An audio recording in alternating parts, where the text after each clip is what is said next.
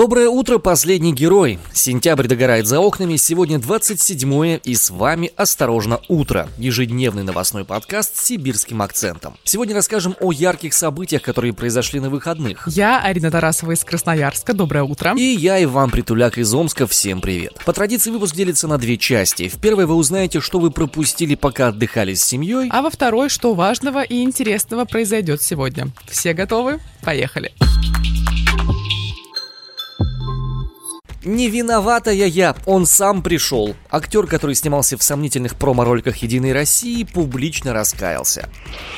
Портал SuperJob опубликовал список самых удобных для построения карьеры городов России. И наши с вами города там, к сожалению, не в топе. Павел Дуров объяснил блокировку бота умного голосования в Телеграме, но получилось так себе. Арин, помнишь, когда до выборов э, в сети, в некоторых телеграм-каналах попадались такие очень кринжевые ролики э, по поводу «Попробуй новое»? Там молодая пара, мальчик и девочка. Я да. помню даже, как я вам эти ролики присылала в чатик, ссылки угу. на эти ролики. И говорила, ребята, посмотрите, Ну да, смотришь что на это, это, там, короче, сюжет примерно одинаковый. Молодая пара пытаются делать что-то как обычно, потом э, девушка предлагает, давай попробуем что-нибудь новое. И для мальчика это заканчивается часто очень тяжело. Олег, мы встречаемся уже две недели, и опять просто секс. Надо что-то новое пробовать. Новое? Ну, давай попробуем новое, я не против. Лен, Леночка, может, ну его нахер это новое, а? Ле, Лена! Потом встревает такой титр э, «Единая Россия» там и что-то там еще. Зачем пробовать новое, если есть старое? У моих друзей, кстати, было предположение, что это все э, какая-то шутка. То есть, что это не «Единая Россия» сняла, а их подставили, и вообще не могла «Единая Россия» такое снять, потому что и качество картинки, и в целом, если, знаешь, не углубляться в смысл, то снято хорошо. И голос закадровый, и цвета, и работа оператора, все прочее. Но когда ты слышишь слова, потому что был же еще второй ролик, когда три подруги встретились в кафе и начали обсуждать свою Ну, жизнь. Почему-то все это на половой жизни зафиксировано, не знаю почему, в чем прикол. Так вот, парень, который снимался в этих роликах, Даниил Газизулин, покаялся в том, что он это делал.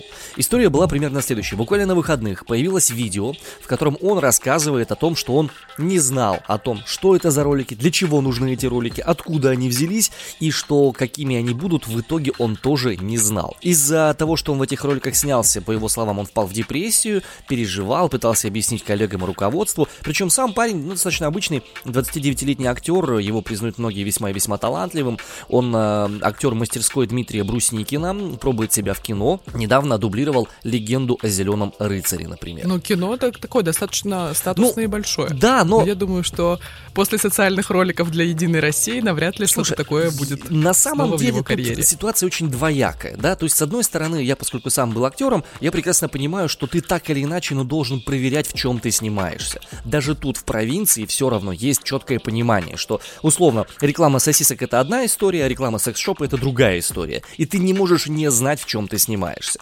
С другой стороны, даже если бы он и снялся, если бы он не стал раскаиваться, может оно бы и прошло спокойно и мимо. Ну снялся и снялся, ну бывает и бывает. Вот, например, что он сам по этому поводу сказал.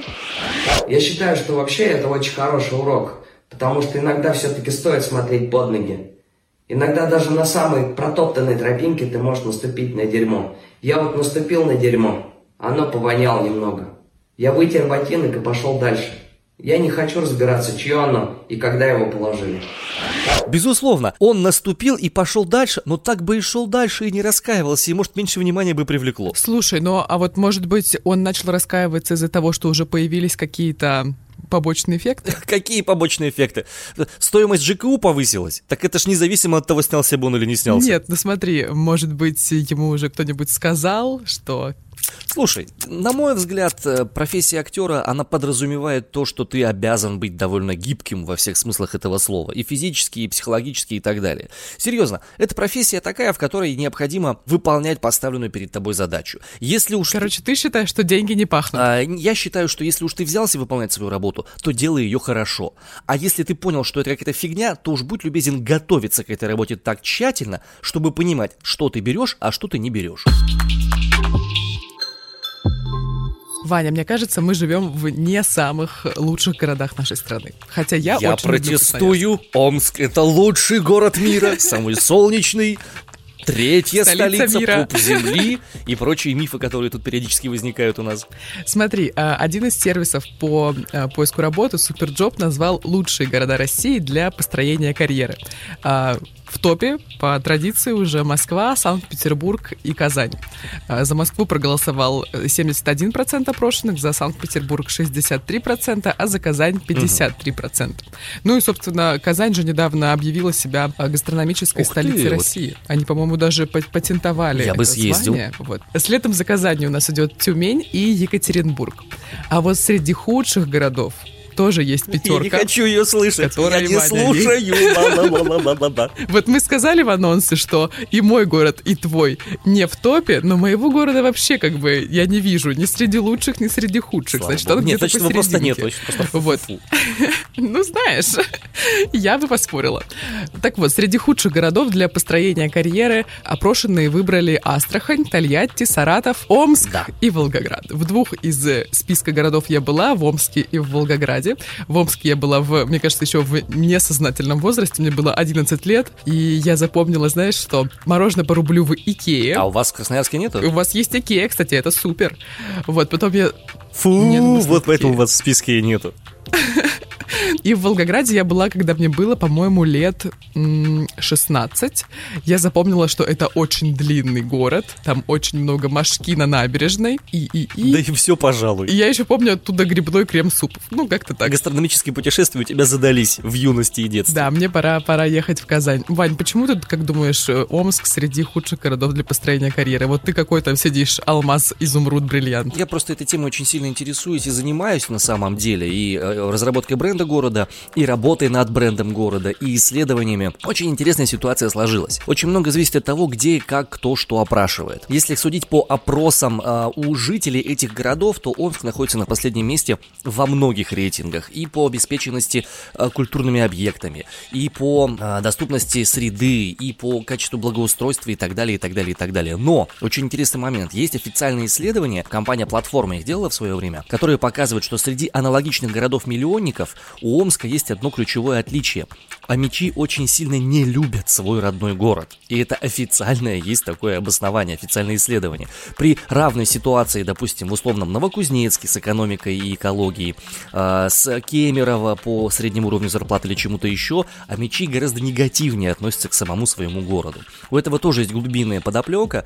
Э, за счет долгого времени войны между городскими СМИ и областными СМИ и поливание грязью друг друга, областники поливали городских, городские по- поливали областников, привело к тому, что общая информационная среда стала просто невыносимой, огромное черное ничто.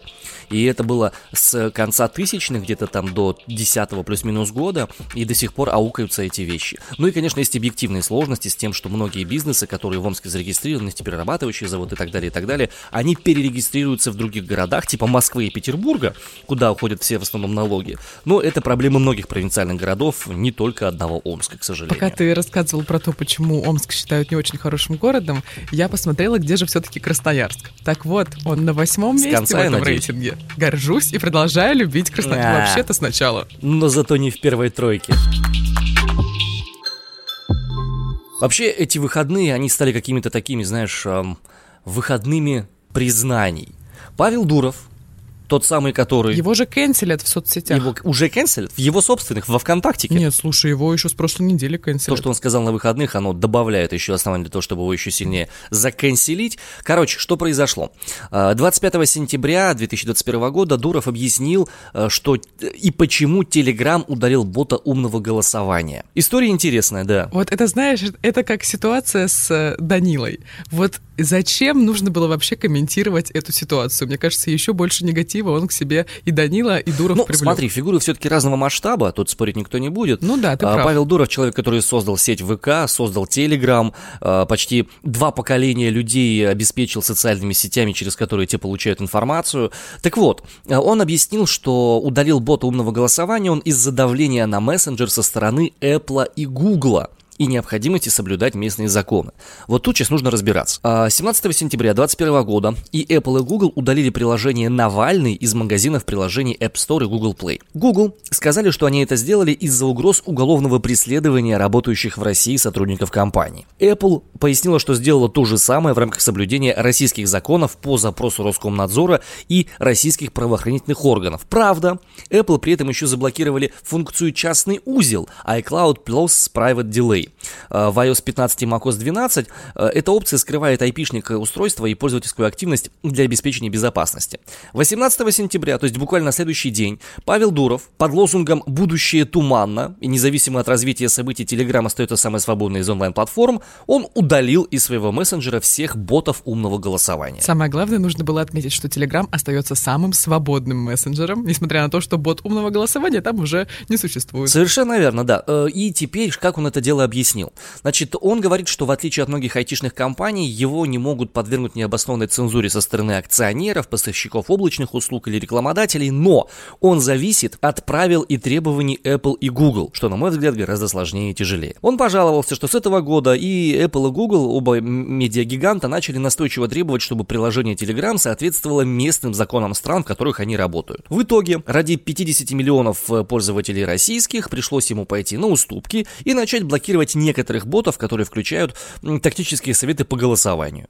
Собственно, сам он добавил, что конкретное требование российских властей по удалению бота он не считает явно неконституционным, поскольку закон РФ ограничивает агитацию после того, как люди начали отдавать свои голоса. Это, знаешь, похоже на какой-то порочный круг. Дуров говорит, что виноваты Apple и Google, потому что они заставили его удалить. Apple и Google говорит, нет, это все нам российские власти сказали удалять, блокировать, и вот теперь мы это делаем. Российские власти говорят... А российские власти обвиняют во всем Телеграм. Да, Телеграм виноват, но почему-то у правительства России теперь есть Телеграм-канал, Ну, на самом деле у меня возникает ощущение, что Павел, чем старше становится, тем больше он учится, но не совсем тому, чему хотелось бы, и приходит в голову цитата из фильма «Убить дракона». Не смотрите так, дело не во мне. Нас молодых так учили, понимаете? Нас так учили. Всех учили. Но почему ты оказался первым учеником? Я, кстати, думаю, что Павел Дуров очень как-то пытается быть похожим на Марка Цукерберга. Тебе так не кажется? Я не просто думаю, я уверен, что это именно так, потому что и нашим, и вашим... Про него же снимают кино, про него и про создание социальной Да сети что? ВКонтакте. Как, как, как интересно он будет Да. называться? Просто под- хочу по- пофантазировать. Твои варианты. У тебя хорошо с Мои неймингом. варианты... Так, ну если тот фильм назывался, э, как это, «Силиконовая долина» он назывался? Как он назывался? Нет, э, социальная сеть. Другая социальная сеть. Слушай, и, и, и под фамилию Да. хорошо. Да? The Дуров. Вполне. Что нам принесет понедельник? Вообще, как все привыкли думать, что понедельник день тяжелый.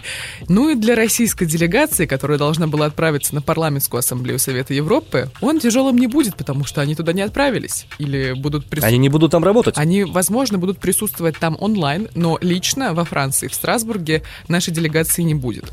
Давай сначала о том, что такое парламентская ассамблея Совета Европы и чем она занимается.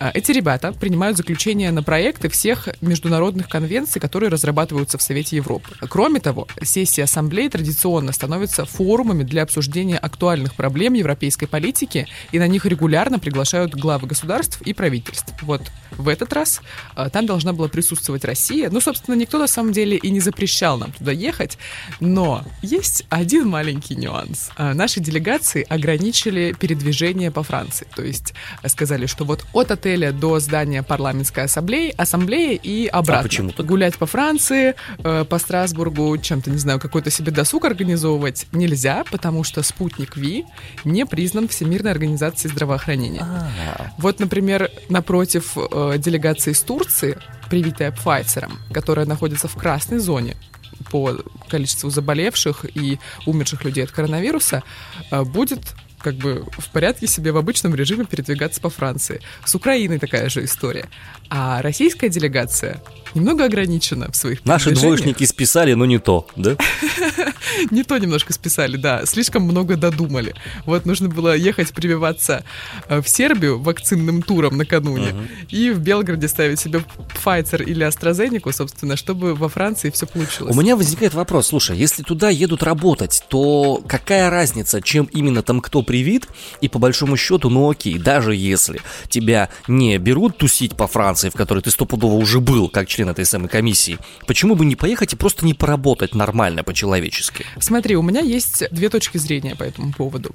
Первое. Не очень хорошо, что спутник Ви до сих пор не принят Всемирной организацией здравоохранения, и не очень хорошо это не только для нашей делегации, но и в целом для всех россиян, которые не могут выехать куда-то в Европу, э, спокойно получить визу и так далее.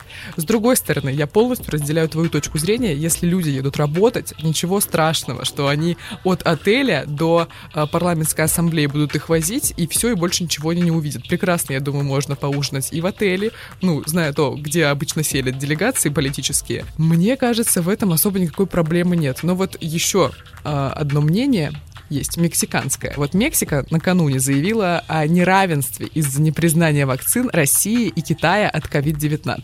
Они называют это на самом деле какой-то дискриминацией буквально, потому что вот многие мексиканцы привиты спутником Ви, из-за того, что он не принят, им тоже э, есть определенный запрет. Мгм.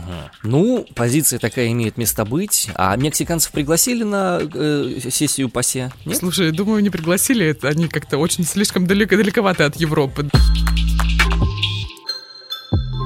Вань, кажется, ты говорил, что у тебя есть вот эта знаменитая а, икеевская акула. Она есть у моих детей, и я у нее их не заберу. Они не отдадут. Но ты наслаждаешься самостоятельно, просто смотришь на Да, да, да. И- Легендарная вещь. Э, Было одно мероприятие здесь в городе крупное. а, Ты знаешь, что такое комик-кон? Да. Ну вот э, проводила как раз Икея эту историю, и Акула, вы вышеупомянутая, ее, по-моему, Блохей зовут, она была символом этого мероприятия. Ты будешь через несколько лет, возможно, даже там года через 3-4 считаться невероятным счастливчиком, потому что Икея снимет с производства мягкую игрушку в виде акулы. И вот ты будешь тем уникальным человеком, у детей которого есть эта самая мягкая игрушка. В апреле следующего года Икея перестанет полностью выпускать мягкую игрушку в виде акулы, и об этом служба поддержки компании сообщила в своем твиттере. 23 сентября один из пользователей твиттера написал, э, обратился к поддержке с вопросом, почему акула пропала с сайта магазина. Видимо, человек хотел обновить свою или купить новую. Вот, и сотрудник ответил, что игрушки нет в наличии, а информация о том, появится ли она когда-либо еще, тоже нет. Трагично. Ну, собственно, по- да, и вот юзеры Твиттера, которым полюбилась эта акула, стали активно просить вернуть ее в каталог, в результате чего Икея сообщила, что этого не будет, это вот последние акулы расплылись по миру э, к своим хозяевам, и больше, больше они не появятся. Слушай, ну мне кажется, это очень интересный кейс, потому что уже были случаи, когда простые потребители могли повлиять на транснациональные компании. Помнишь, история была с Макдональдсом и э, сизуанским соусом? Нет. Фанаты Рика и Морти, в котором очень сильно этот сизуанский соус, э, приправа э, Макдональдса э, пиарился, да, они завалили просто пожеланиями, сообщениями Макдональдс, и им пришлось выпустить снятый где-то еще там лет 15 назад этот соус э, в ограниченное существование, в ограниченную эксплуатацию. Думаю, с акулами будет примерно та же история. Будут лимитированные издания. Там Блахей Делюкс, Блахей Супер Мега Экстра Black White Edition какой-нибудь, там Блахей на лифтованной резине или что-нибудь такое. Нет, это про машины, это забудь, это сейчас не то сказал. Вот. Короче, что-то такое. У тебя есть вообще игрушки домашние какие? Слушай, у меня на самом деле с детства была целая коллекция этих мягких игрушек, пылесборников буквально. И э, у меня, значит, такая кровать стояла, софа, и я на ней э, рассаживала всех мягкие, все свои мягкие игрушки. Там на самом деле сидел такой прям зоопарк. Перед сном я разбирала диван и рассаживала эти игрушки э, на расправленные, застеленные кровати, чтобы они, значит, все спали со мной. Всех нужно было укрыть обязательно, чтобы они не, замер... не замерзли ночью и так далее. Ну, сейчас осталось минимум. У меня я вот недавно выиграла в автомате. Я не знаю, как это произошло, вообще это было прошлой зимой. Я выиграла в автомате такого розового зайца плюшевого. Замечательно, я так радовалась. Он спит со мной вот до сих пор с зимы. Еще у меня есть голова медведя белого. Ну, в смысле, Настоящая нет, к счастью. Сиби- сибирская голова медведя и росомахи вот на стене висит, тоже с ней разговариваю иногда. да? Вот, и у меня есть еще и а, огромный этаж где-то полуметровый, он сидит на полу и подпирает дверь, чтобы она не закрывалась. Супер. Они тебе дают советы? Нет, они перестали со мной разговаривать, когда мне исполнилось 10 примерно. Думал, когда тебе таблетки поменяли. Ну ладно. Окей.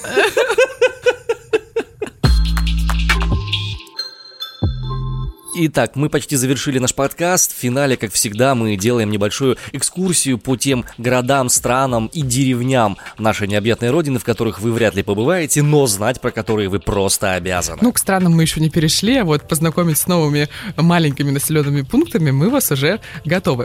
В Большом Антибесе близ Кемерово сегодня чинно, мирно, благородно, плюс 9 и яркое солнце. В Удмуртии, в деревне Ваня Чумо, погода грустит, дождит и замораживает. Ночью до минус одного, днем не выше плюс 7. Ну а жить и творить сегодня охота в Псковском Большом Хачуже. Там синоптики обещают безоблачное небо и плюс 14. Встречали с вами понедельник Арина Тарасова и Иван Притуляк. Вы слушали подкаст «Осторожно, утро». Каждый будний день в 9 часов утра по Москве мы рассказываем вам о том, что произошло за ночь, пока вы спали, и что готовит день грядущий. Слушайте нас на всех аудиоплощадках, ставьте 5 звезд в Apple подкастах и пишите комментарии. Встречайте с нами новый будний день и будьте в курсе всех новостей. До завтра. Пока.